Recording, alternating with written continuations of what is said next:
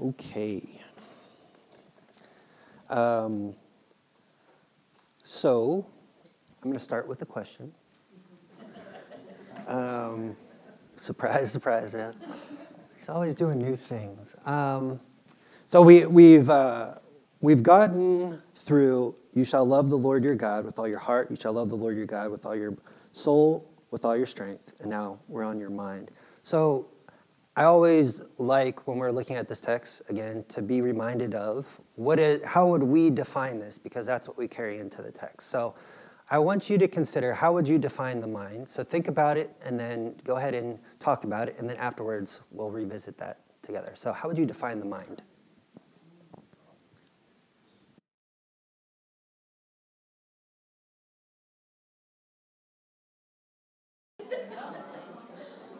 All right. What do you think? How would we define the mind?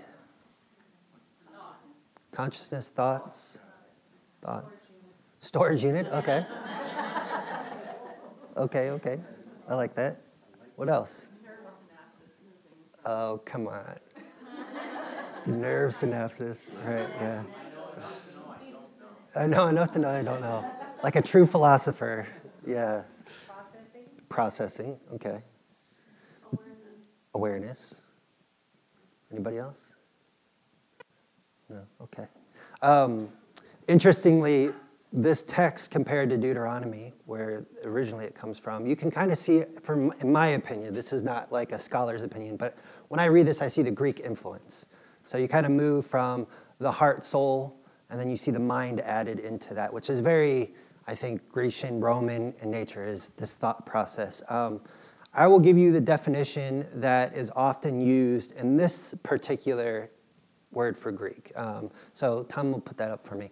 So usually when you see, at least in some contexts, the word mind, especially in this context, it means that which is responsible for one's thoughts and feelings, especially the seat of the faculty of reason. So thoughts, feelings, reason. So it's pretty comprehensive in the way that it was understood. Um, the interesting thing is, is that the lawyer is saying uh, that I should love the Lord my God with all my mind. And again, that tricky word is all. So that, that effectively means all of my thoughts, all of my feelings, and all of my reason. How y'all doing with that today? like me, probably, not very good. Um, and so I, I want to kind of unlock that a little bit and bring our thoughts, feelings, and reason into context. So I want to tell you a quick story about um, an experience I had in Peru. So before um, I moved to Peru, I did not believe that miraculous things could really happen. I had no experience with that. I really just had no context for it. I've never seen anybody get healed before. I mean, it was just, to me, I was kind of like, oh, that sounds like voodoo. I don't know. Um, and so when we went to Peru, uh, and then God kind of expanded. I sometimes say blew up my box because that's probably more accurate, but definitely expanded my perspective of his faithfulness and goodness. And one of the ways was seeing people healed miraculously. And one of the guys that was on my team, um, he had been uh, a part of various ministries throughout his lifetime and had seen God do miraculous sort of healings, the stuff that you hear about and you're like, I'm going to need a medical report for that because it just doesn't make sense. Um, he even wrote a book about it. And so, as a pretty rational, reasonable person, uh, if you haven't learned, I, I love my questions by now, right? I love to know why. Like a true millennial, I love to know why. That, that's the question of, of my generation is why. And um, I started asking because as I was expanding my faith, I started praying for people, and some people would get healed, and then some people wouldn't get healed. And I'm like, well, what's the rationale behind that? You know, that why? Why does this person get healed, but this person doesn't get healed? Why does this happen? You have those questions? Like, why this, but not that? What makes them over them? You know, like, and I'm, I'm wrestling with that. And you can imagine, I got to a point where I'm up at two, three o'clock in the morning just, why, God? Why? Why, why, why? And so finally, um, I was brave enough to ask my friend. I went over to his house and I was like, man, Steve, I need you to break this down for me because you know you've you talk about God healing people all the time and you talk about his goodness and his faithfulness but then we pray for this person you were there with me and they didn't get healed and I'm like but I thought you had the power you know like help me rationalize this help me understand it um, I couldn't reconcile what I was seeing and what I was thinking with God's goodness and that was the core of my question and so finally, Steve, he, he was super patient with me. Um, he was listening to all my questions. He didn't interject. He didn't interrupt me as I was, and I was starting to get more and more frustrated because I'm waiting for him to give me these answers. Tell me why.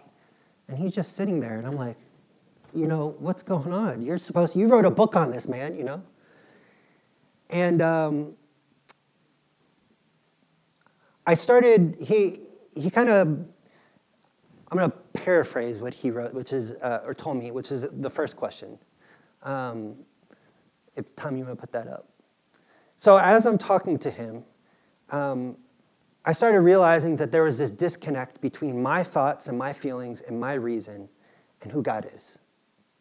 And so um, as I was reading this text, I was reminded of the story, and it says, uh, and there was this question: was, what do you think prevents us from loving God with our mind?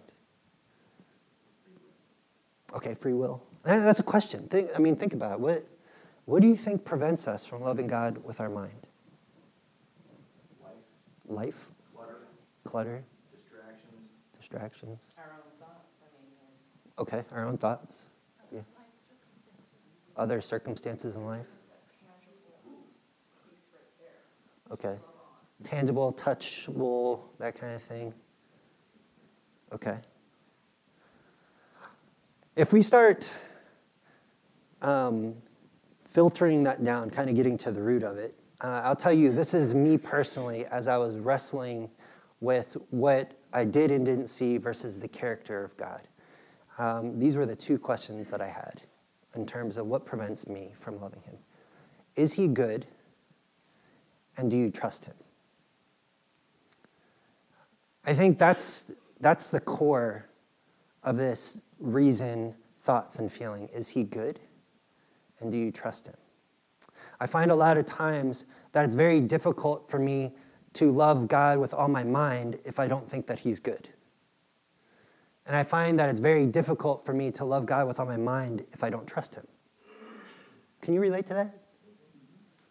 I mean, and that seems, and that's again for me as I'm processing this text. For me, if I don't think He's good and I don't trust Him, I can't tend to love Him well. And if you look at other relationships, if you lack trust in a relationship, will you love them with all your mind? No, absolutely not. Um, if you think that they're against you, will you love them with all your mind? Will you think healthy thoughts about them? The, the, the core example is when you're driving in traffic. I feel like that's the number one pastoral example, right? When you're driving and somebody cuts you off, and you're like, oh, you know. Um, and so I, I want to acknowledge something when we talk about loving God with all our mind. There's some, some texts in Scripture, there's passages in Scripture that really talk a lot about this. And I think the first thing is coming to an understanding of our spiritual reality, not just the high brow thoughts that we have like of course i'm a christian i can i'll completely trust god and i'll completely love him because he's good. I mean that's just not our reality when we go through difficult times right?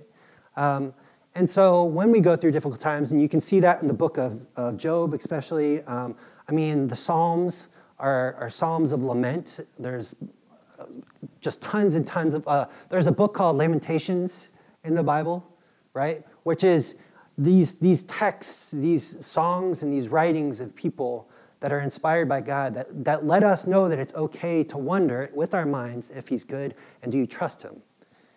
But I don't think that God wants us to stop there when we talk about loving Him with all our mind. And so I wanted to bring up a passage in Isaiah that you may or may not be familiar with.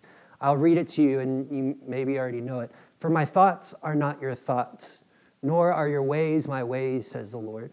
For as the heavens are higher than the earth, so are my ways higher than your ways, and my thoughts than your thoughts. That's kind of humbling, isn't it? I mean, for me, it's super humbling. I'm like, uh, so hold up. you mean to tell me that in my mind, the best version of me on my best day when I've had the, the ideal amount of sleep and the right amount of coffee and I've had all of my food and I'm not stressed out, that my best version of my mind isn't going to really understand you fully and completely. That's kind of humbling, isn't it? Um, and so then I have to, in some ways, relinquish control, don't I? I have to be able to say, um, I'm struggling if you're good, or I'm struggling if I trust you. But then again, I don't actually know the whole picture. Right? That's ultimately what this text is about. And if you look at the, the book of Isaiah, that's really this thing that God's proclaiming. You don't know the whole story. And how many of us think that we know the whole story or would like to write the story? Guilty as charged, right? You can all raise your hands because we all do it. Um, uh, there's a, a, a, theologian, and he specifically he's known for his commentaries on Isaiah, um, and his name is John Goldingay. And this is what he specifically says about this text, and it's just a simple statement. But he says they need to submit themselves. This is Israel, God's people, God's chosen people, right? So put that in context. God's chosen people need to submit themselves to God's ideas about how to fulfill whose purpose? His purpose. So you see, the, the, the cycle is it's not we're going to tell, as God's chosen people, what this should look like. Instead, they need to submit themselves to His ideas about how to fulfill His purpose. That's kind of tricky, isn't it? But that's this essential part of loving the Lord God with all our mind. Um, the, the willingness to submit. And I think um, maybe because of the culture that we live in, because we're, we live in the United States of America, and are we known for our submissiveness? No, we're not. We're known for quite the opposite. We're known for rebellion. I mean, that's kind of how we came about, isn't it? As rebellion. Um, we're known for our warfare. We're known for uh, everything but submissiveness. But this picture of what it means to love God with all of our mind reflects this, this core piece of submitting themselves. Um, but then there's something else. After it says submit themselves, what does it say after that? To what? God's, God's what? How do you know God's ideas?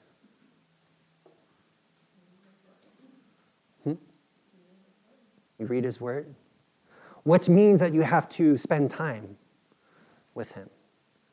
So it's submission wrought out of relationship. So even to love God with all your mind is explicitly stating that I need to know your mind. And I'll get to that in a minute. But you're not submitting yourself to just this empty thing. You're submitting yourself to the very heart of God. And isn't that a good place to be in?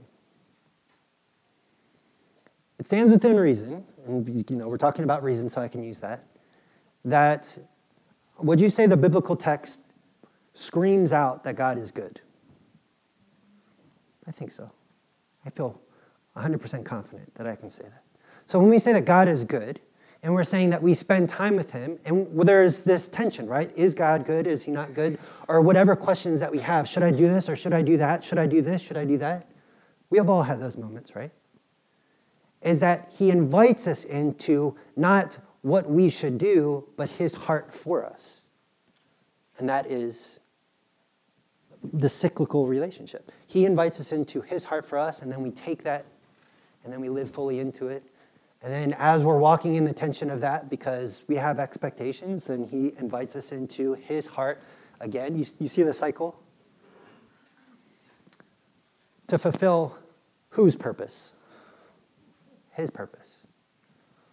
That's another place of tension for us. Do we want God's purpose over our purpose? I know this is, these are all, that's that question is what prevents us from loving God with all of our mind.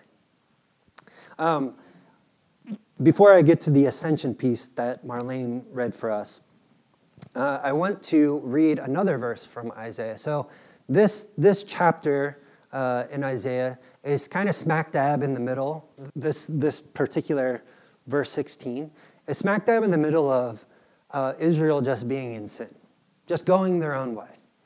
And the irony, and but we can't point fingers, is the irony about Israel is even though they were God's chosen people, they were constantly doing things that didn't reflect their chosenness. And I think in many ways, it's very easy for us within our Christian life to live in ways that don't reflect our chosenness because we are chosen. We're beloved sons and daughters. And so I love this verse because, in the midst of God pointing out their sin and God exposing them for who they are, he leaves them with this beautiful promise. He says, I will lead the blind by a road they do not know. By paths they have not known, I will guide them. I will turn the darkness before them into light, the rough places into level ground.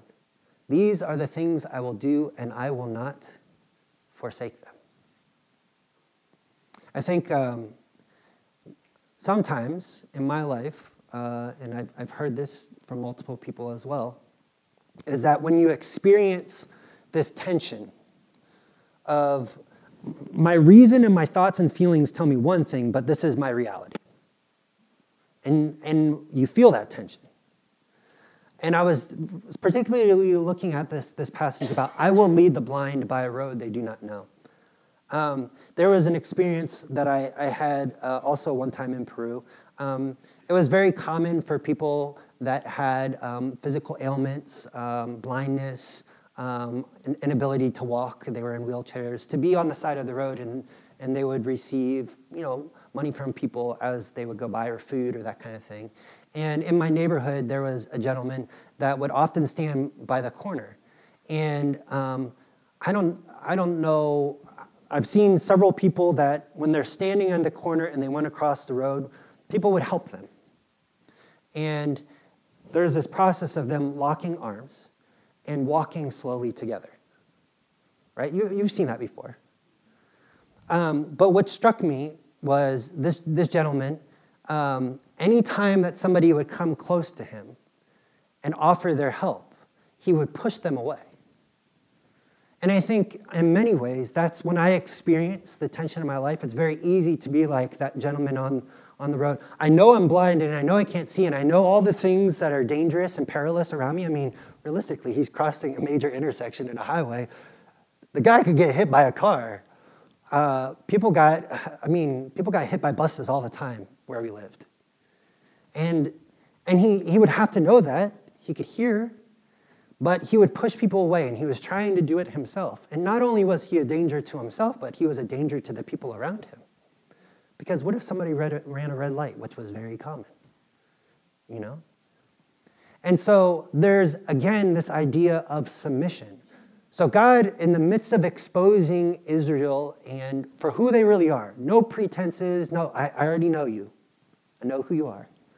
I will lead you, so you have to submit, by a road that you don't know, by paths that they have not known.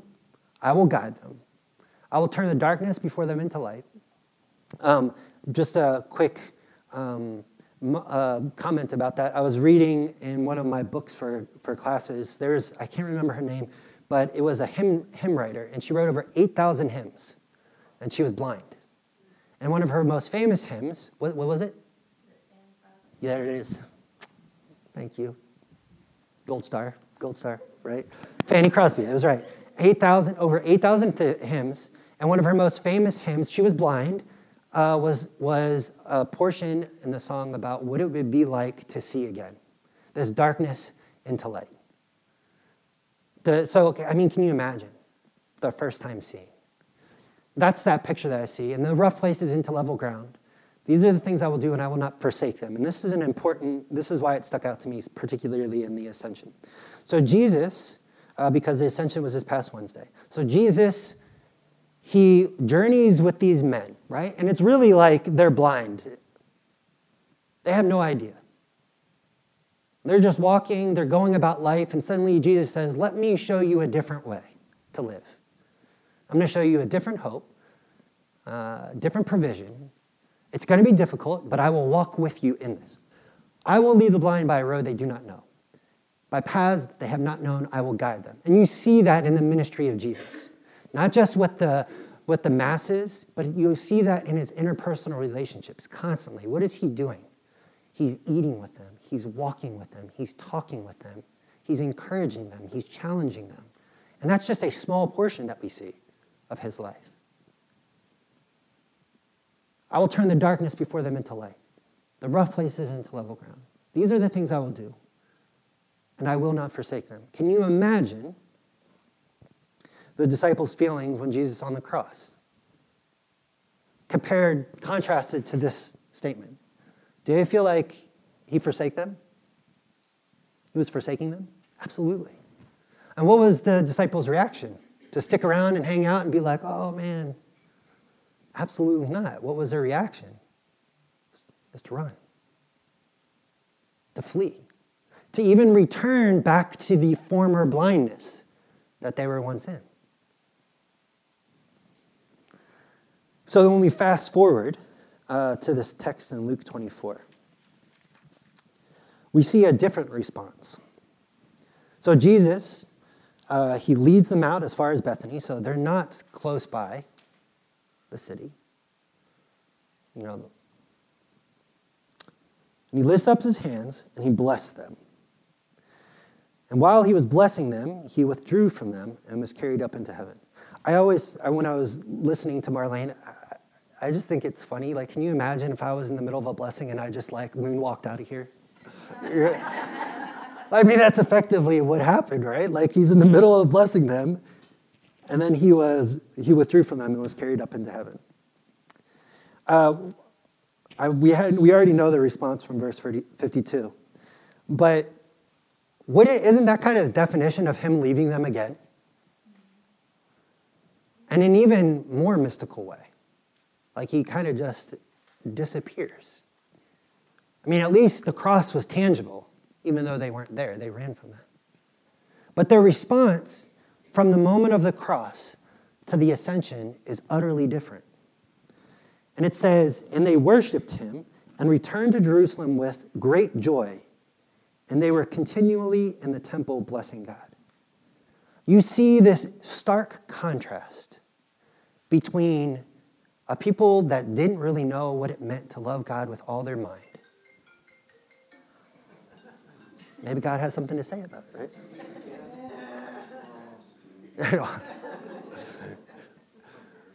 How embarrassing.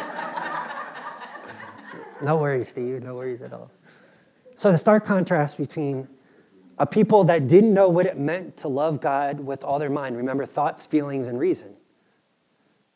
Their thoughts and their feelings and the reason told them, I need to get away from here as quickly as possible. Peter, what did he do? He denied and ran. But here we see he, he effectively does the same thing. He disappears, he's away from them. Everything that they knew as safety and security is no longer there, and they worship him. And it causes them great joy. And that's striking to me. I'm going to read um, another text for you because uh, I don't have it up there, but you can keep that, that's fine. Um, so, one of the, the things that I think overwhelms me uh, about if God is good, I, will read this to you. It says, Loving Christ is to submit to Christ. Do you, you, you following with me from the text that we read today? Really, we see that to love God, period, is to submit to Him. But then, what is one of the beautiful gifts of life we receive in Christ? His mind. We submit to Him and in our submission to him, the promise is, is that we, the gift we receive is his mind. And I want to give you the passage so that way you can have it um, if you wanted to write it down. Specifically, it's in 1 Corinthians chapter 2, verse 16. Um, to put some context on this verse, uh, the whole chapter, well, the first part, and if you wanted to follow along, it's on page 927 in, in the Red Bibles. Um, but the first part of the chapter is really about uh, Christ being crucified.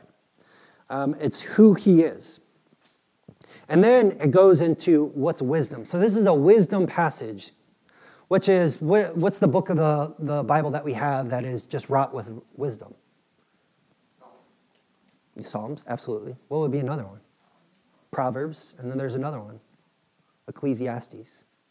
I mean, we have wisdom books, huh? Yeah, right? We have, we have just whole chapters of the book dedicated to wisdom. And what is part of wisdom? Our minds, our thoughts, our feelings, our reason. And so uh, Paul is writing about wisdom and what true wisdom is. And he goes into some various different texts. I'll just read starting from verse 15. Those who are unspiritual do not receive the gifts of God's Spirit, for they are foolishness to them, and they are unable to understand them because they are spiritually discerned. It's 15. Those who are, spirit, those who are spiritual discern all things, and they are themselves subject to no one else's scrutiny. 16. For those who know, who have, for who has known the mind of the Lord so as to instruct him? Does that sound like Isaiah? For, for who has known the mind of the Lord so as to instruct him? Like it's effectively a different way of saying the, the thoughts of God. And then here's the promise. But we have the mind of Christ.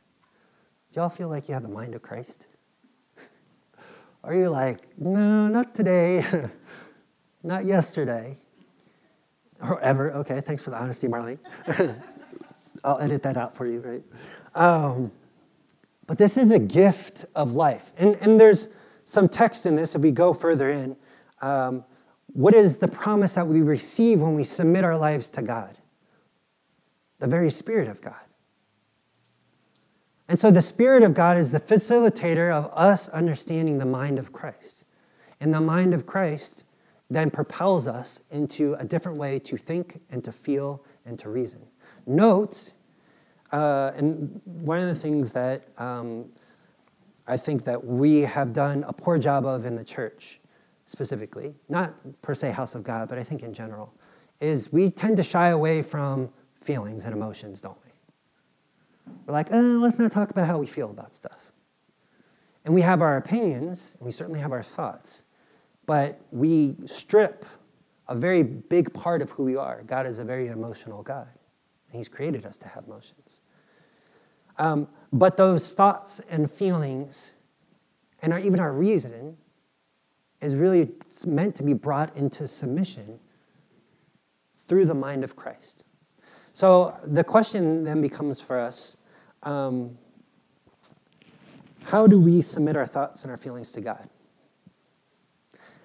Yeah, prayer. Have you ever asked God, what does it look like to have your mind? What does it look like to live my life through your mind, through, through your thoughts and feelings and reasons? And, and, and my embodiment so it's not stripping me of who I am and my character, my personality, but it's saying all of who I am is in submission to you. I think a dangerous prayer, and you know I love my dangerous prayers, is to, to pray God, what does it look like for today to be lived through your mind, not my own? This is a pretty dangerous prayer, isn't it? because what if he says something that I don't want to hear? uh, which is absolutely true. But I think the hope is, is that a lot of times I fear, what is he going to say to me that I may not like? But instead, what I see is in a moment when Jesus is leaving the disciples, rather than them being worried or fearful or concerned, their natural reaction is what? Joy, worship, freedom. I mean, that's what the mind of Christ does for us. That's what submission does to us. Again, I'm not saying that it's easy, um, but it's certainly, I think, a pathway towards life. Because remember, what is the whole context of this text? What must I do to inherit eternal life? And he said to him, What is written in the law? Fast forward. Jesus said to the lawyer, and he said to him, You have given the right answer. Do this, and you will live. And just again, as an important footnote, he's not just talking about eternity, he's talking about in that moment, life. That the renewal of my mind by having the mind of Christ, that's really what the renewal of our mind is. Is those thoughts that get away from us, those feelings that get away from us, that reason that's completely unreasonable needs a renewal. And God brings that renewal into context with His mind. And how does He do it? By facilitating that work through the Spirit inside of us. So, um, some practical things that I think that we could potentially enter into. As I mentioned before, you could certainly just spend some, some time. I, I think uh, Janet said scripture earlier. And that's one of the ways that we can know the mind of Christ. Um, one of the other ways is prayer, asking Him, what does it look like to have your mind, not my own? I, w- I would even suggest that you could start in that text in 1 Corinthians. What is, what is wisdom? That's a helpful place to start. Um, one of the cool things about this is this is also set within the context of community. So, all these things that we're talking about, loving the Lord God with all our heart, our soul, our strength, and our mind, it's all meant not just for our personal benefit, but it's for the benefit of those around us. And so, um, a perfect example of that is uh, I don't know how many times I've been on a team and there's been a bad play or somebody made a mistake. And we all make mistakes, right? But some of the best teammates I've ever had have gone up to that person that made like the own goal in soccer or just like a really boneheaded play in baseball. And you're like, oh my gosh, what were you doing? And the best teammates would just walk up to them and be like, hey, we've all done it. That's that helping people renew their minds. I mean, there's just a little example. But it's also being in community. So as we're journeying through something, a person that's journeyed through that can help renew our minds. This is what God has said to me about this particular thing. And this is what it's going to look like in your life potentially. So I, I, would say that we shouldn't absolve ourselves from community. This doesn't have to be a personal journey. To love God with our mind is supposed to be a corporate, communal journey as well. It's a share mind. Um, let's pray. Uh, God, we thank you um, that you give us your mind. Um, there's so much more that could be said about this, uh, but my hope is, is that you've spoken personal things to each of us.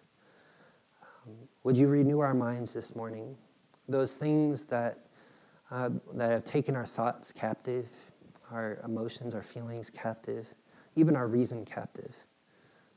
I pray that you would bring a refreshment and a renewal. God, show us what it looks like to trust you. Show us what it looks like to proclaim that you are good. Uh, I think everybody in this room is going through something. Um, maybe it's a really great season of their life, or maybe it's a really difficult season of their life. It doesn't matter, though, because we still need your mind in all of it. Uh, show us what it means to be a community. Um, I don't I always think of a hive mind where we can all be individuals, but we can also be so uh, about one another, um, to lift one another up, to encourage one another, um, to speak life and love over one another, um, to meet each other in whatever place we are. I think that's also a promise that you give us as part of our this mind renewal that you give us. Um, so, Lord, we pray for that now. Um, we also pray, uh, I think one of the things that keeps us um, from, from loving you with our mind is a lack of peace. Um, this, this desire, this anxiety to do things. And so I pray, Lord, uh, for peace for all of us, as that we could not just trust you, but rest in you. As so many people have told me over the past several months, to lean on you. Um, so I pray that for all of us, that we would lean into you fully. Um, in the coming days and weeks so that our minds can be reoriented by you. we pray this in your name, Jesus. Amen.